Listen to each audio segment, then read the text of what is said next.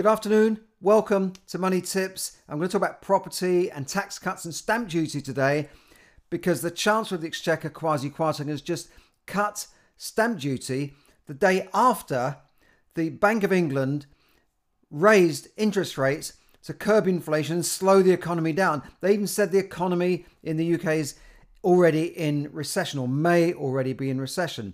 So, on the one hand, you've got the Bank of England trying to, whoa, slow down things pulling the reins of those horses. And the, the, on the other hand, you've got the Chancellor of the Exchequer trying to stimulate the economy, stimulate the housing market, cut taxes, cut taxes for individuals, cut taxes for higher rate taxpayers. He's abolished the highest rate tax of 45 pence in the pound and uh, keep corporation tax lower uh, all at the same time. So you've got the Bank of England trying to slow things down, the chance of trying to stimulate the economy and stimulate growth. Uh, who is right? I don't know. The Bank of England is, of course, independent uh, of, of the government, supposedly. Uh, so th- they have to do their own thing, which is controlling inflation. So let's talk about the stamp duty.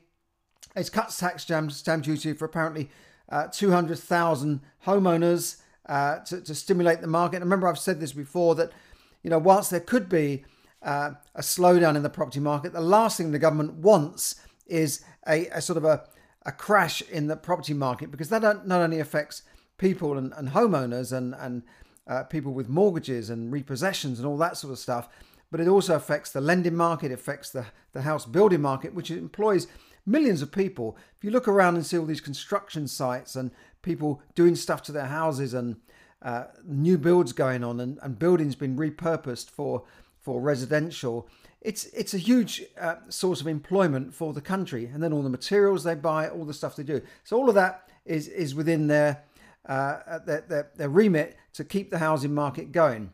A lot of people are saying that this will cause another bubble in the housing market because the reduction in stamp duty, which I'll cover in a second, uh, might mean, mean that people are starting to pay more and more for houses.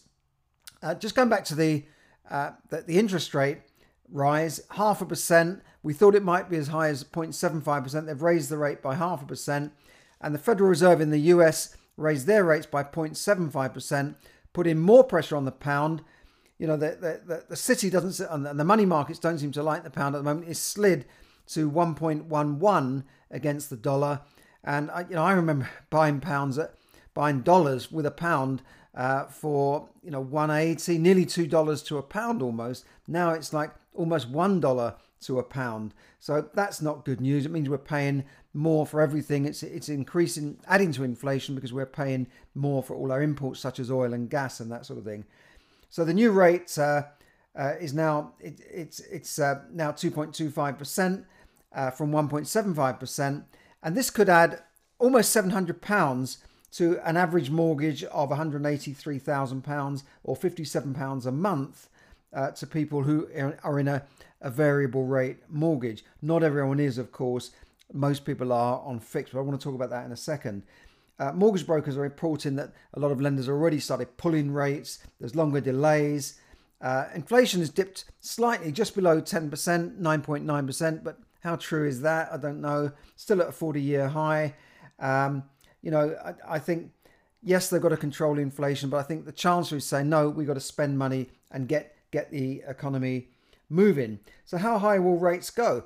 Well, the Monetary Policy Committee meets in just so you know, I think it's less than two weeks' time because this meeting was delayed due to the the uh, the Queen's period of mourning. So this should have been a, a week or so ago. So in, in a couple of weeks' time, they meet again, and some experts say they may raise interest rates again. It's, it's unusual they do it two months in a row, but it could happen. But some uh, um, independent thinkers are saying that uh, rates could go as high as 4.5% by, by next year. And, you know, th- this, this would really push up average mortgage rates because you've got the base rates by the Bank of England, but the, the, mortgage companies add on top of that, they put their margins on top, which have been quite high. Um, and, and this could push interest rates for a mortgage holder to 6 7%, which I haven't seen for you know 20 years. Know, the early 2000s, we were paying seven eight percent on our mortgage, and then they started to come down after the financial crash. Um, but you know, if you're already in a in a fixed rate deal, and you and you're factoring in higher interest rates in the future, now might be a time to uh, either th- think about coming out of that, paying a penalty if you have to, paying an early redemption charge, and getting onto a longer term fixed rate deal. A lot of brokers put people into two and three year deals, um, and then they have to come back to them again to, to get another remortgage after that. Uh, because, you know, when you look at fixed rates coming to an end, you're going back to your lender and saying, What can you offer? And they say, Well, not much. We've got this one deal, it's not very good. And you think, Well, I'll go and remortgage. But then that's cost you money as well, and time and hassle. Um, so that the lenders tend to incentivize new new borrowers and and really give their their existing borrowers a bit of a raw deal. But then you might come up against um, you, you know calculating your income again, um, underwriting you as a person, and and then you might not get the remortgage that you wanted because now interest rates are higher. The lenders are not so generous on how much they are prepared to lend to people for obvious reasons because the payments will be higher if your income is not not gone up accordingly, which it hasn't.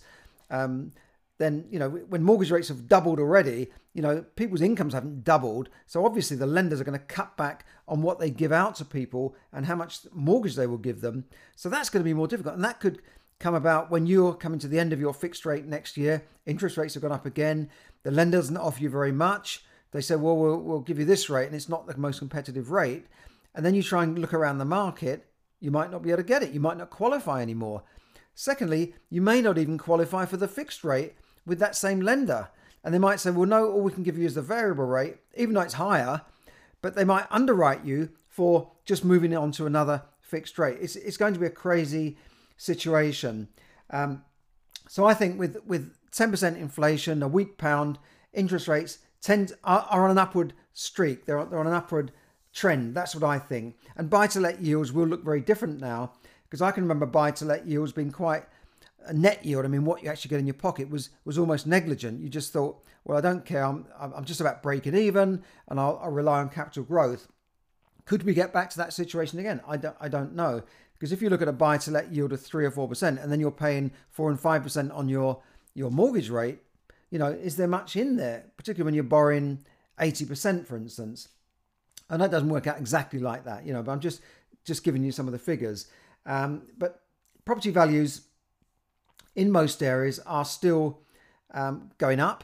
Uh, it's particularly in areas where people want to live, those popular areas, those houses with big gardens. I was listening to someone on the radio this morning saying that he's he's been trying for the last year or two to to to, to sell his property, become a cash buyer, and move out a bit, get a place with a bit of land around it, not a huge farm or anything and you know they were bidding on properties for 550,000 they put in a bid of 650,000 somebody outbid them by 100,000 pounds. They paid 750,000 pounds for a 550,000 pound house perhaps because they've got cash perhaps they've sold an expensive property somewhere else in London. And you know there are a lot of people out there retiring. They've got money they've got equity in their properties. So that's pushing up prices at the upper end. So I'm not sure how the stamp duty is going to help people trying to buy those sorts of property. Obviously, stamp duty is a horrible, horrible tax. It was only back in 2005 when stamp duty was at 1%. Um, so I'm, I'm not sure how this is going to help. But there's still a shortage of property, and most investors still look to bricks and mortar as a safe haven for their money, particularly with the value of paper currency going down in the long run. You know, we're losing 10% on our money every year sitting in cash. So most people still think property is a safe haven. But as I said, the government don't want property prices to crash. They don't want the market to crash. But I think the, the stock market, they're not going to be able to stop that. But rates for, for savers have barely moved. Um, you know, so people are still interested in property, and you know that's the way it is. Even if there there would be a downturn, if you're getting an income from your buy-to-let investment, at least that's more, a lot more than you would get in the bank. Some savers are even turning to these um, funding property transactions through peer-to-peer lending platforms where they'll say we'll do a peer-to-peer lending ISA uh, and we'll give you five or six percent. It all looks good, but there's a lot of risk with that. And some are even lending directly to developers, hundred percent of the, the, the cost, give you hundred percent of everything. It, it's it's crazy lending, and and the, the, some of these deals are going to come home to roost in a, in a bad way. But um, just think of that. If you're lending your money to the bank, which you effectively are, you've got those bank guarantees. But if you cut out the bank and say, well, I'm going to not lend to the bank, I'm going to lend to the guy over there that wants to, to borrow from the bank and cut the bank out, cut, the, cut out the middleman, and I'll keep all the profit. Yes, but if the guy over there defaults, you lose your money. But if the, if the he defaults on the bank, you don't lose your money, right? Because the bank are covering that. The bank have got that. You know, they're not going to say to you, "Well, we lost money on that money we lent out to that guy over there, so we're, we're taking it out of your money." No, you're you're you're cushioned by the bank, and that's why they give you low rates and charge higher rates because certain amount of people do uh, obviously default. So let, let's let's go on here now. Stamp duty cut thresholds raised from 125 to 250,000. By the way, if you like this sort of stuff that I'm giving you, please like, subscribe, share, get the content out to people. And if you stay to the end, I'm going to give you a little bit of a special offer. Um, let's look. 20, 125,000 you used to pay no up to that no stamp duty. That's going up to two hundred fifty thousand pounds. First time buyers nil rate band lifted to four hundred twenty five thousand pounds. I'm not sure how many that's how many people that's going to help. Most first time buyers would not be buying at, at those sorts of prices. Um, 200,000 people will be taken out of stamp duty altogether. And people are commenting today. Some are saying it will save the average person 1,000, 2,000. We don't know the actual figures yet. Other tax cuts the April NI national insurance uh, tax rise uh, that would only started uh, only announced last April will be will be blocked and stopped from October. The income tax uh, will be reduced to 19% next April instead of April 2024. That's going to save 170 pounds a year for up to 31 million pounds a million people. Highest rates of tax 45% is to be abolished.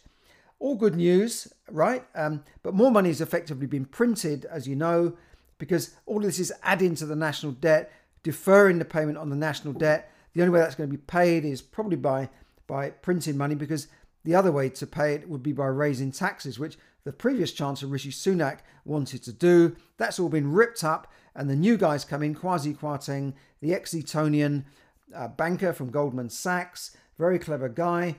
He's now going, he's turning it completely and going more back to conservative policies of low tax, high growth, more incentives. There's there's new incentive zones been announced around the country, although I think I've heard of that before, but never quite happened. But apparently there'll be low taxes in those areas, low uh, even property taxes as well. So so that's all good news. Corporation tax rise has been cancelled. That's great because I think it was going up to 24%, which would made us uncompetitive. Keeping that at, at, a, at the, the, current rate.